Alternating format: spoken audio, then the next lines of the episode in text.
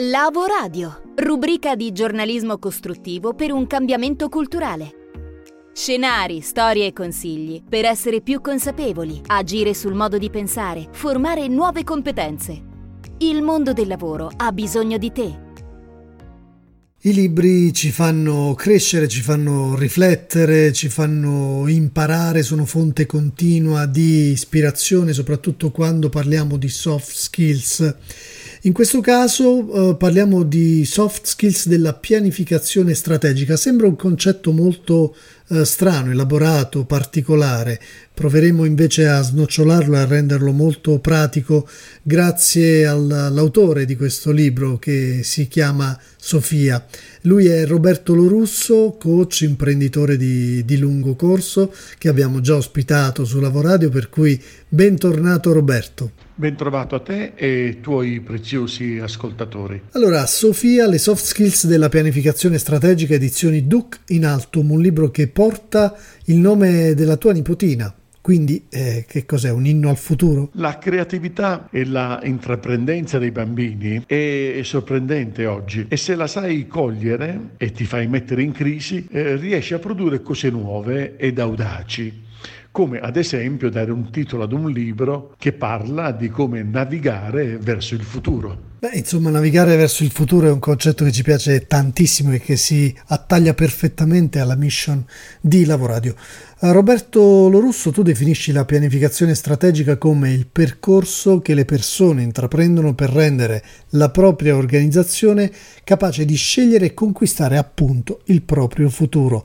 È già un obiettivo estremamente impegnativo questo. In realtà è quello che dovrebbero fare tutte le imprese che desiderano durare nel tempo e lasciare qualcosa all'umanità. Quelle imprese che non lo fanno pensano solo al presente ed al profitto a breve. Sono purtroppo le imprese che non lasciano niente a nessuno se non il profitto per l'imprenditore. E ce ne sono tante, ma uh, lo fanno forse perché nell'analizzare la pianificazione strategica si soffermano troppo spesso sulle tecniche, sulle tecnicalità e non, come hai fatto tu in questo libro, invece sulle componenti soft. Purtroppo tutti pensano ai modelli e ai diversi strumenti operativi e alla loro applicazione, ma eh, si dimenticano l'attore principale, l'uomo, e cioè le persone che devono utilizzare gli strumenti, le persone che devono camminare insieme per raggiungere la meta. Vedi, tutti dimenticano che sono le relazioni le cose che contano e che senza buone e virtuose relazioni gli strumenti non servono a nulla.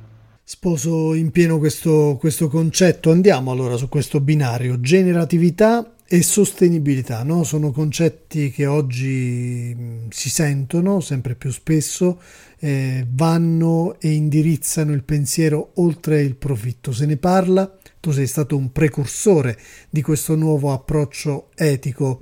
C'è quindi la possibilità, come molti auspicano, di far cambiare eh, direzione all'economia? Tutto eh, dipende dal fine che noi diamo alla nostra impresa. È il fine che comanda l'agire. Se il fine è generare bene comune, allora io come imprenditore non produco esternalità negative che danneggiano l'ambiente, uso le mie risorse economiche e patrimoniali con il desiderio che generino un benessere per tutti e lo generino nel tempo.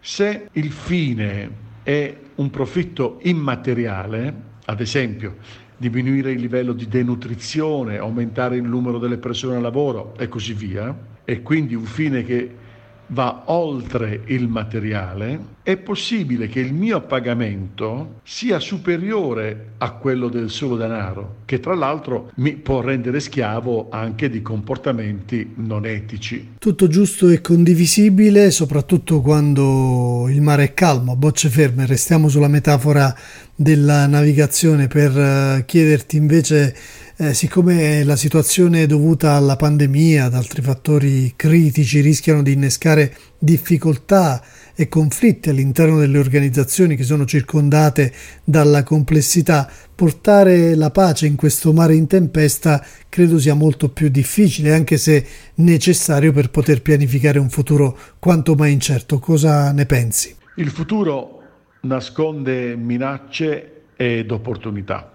Non le si può riconoscere con esattezza, alcune volte in realtà non potremo mai riconoscerle previamente. Dobbiamo aspettarci che accadano anche cose totalmente inaspettate. Ma è bene sapere che il futuro è nelle azioni che compiamo oggi. Quindi, se io come imprenditore ho ben chiara la mia meta, devo essere capace di fare bene quello che è necessario fare oggi. Oggi in realtà l'unica cosa certa è l'incertezza. Quindi che devo fare? Devo disegnare, percepire, valutare molti più scenari da quei pochi che consideravamo qualche anno fa. Questa nuova abilità si acquisisce stando insieme ed è meglio se le persone con le quali devo progettare vivono fra loro ottime relazioni, sono dotati cioè di buone soft skill e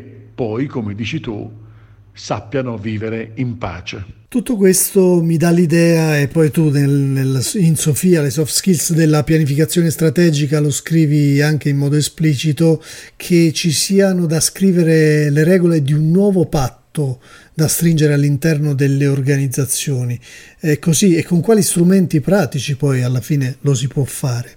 Le prime regole del patto devono essere quelle della convivenza e dei valori che questa richiede poi vengono tutte le altre.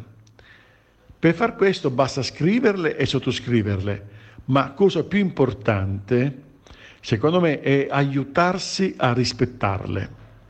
Fai attenzione, ho detto aiutarsi. Certo, certo, è, è molto chiaro il senso, anche perché poi nel tuo libro parli di tantissime cose immateriali che devono essere condivise, eh, come la fiducia, la profondità, il discernimento, l'umiltà, il silenzio, l'armonia.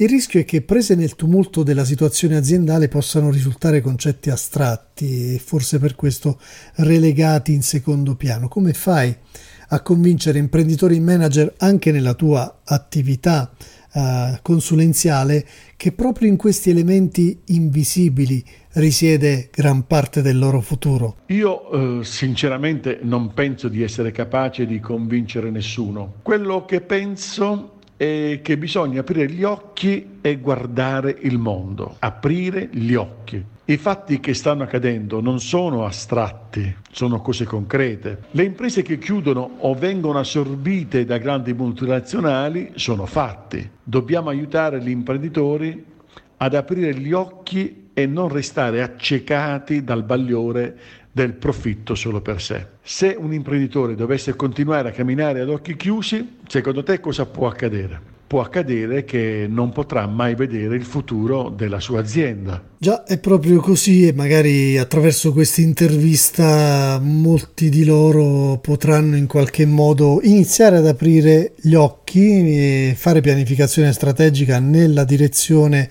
di cui stiamo discutendo. Se dovessimo dare dei consigli, il primo è acquistare il tuo libro, sicuramente. Gli altri due quali sono?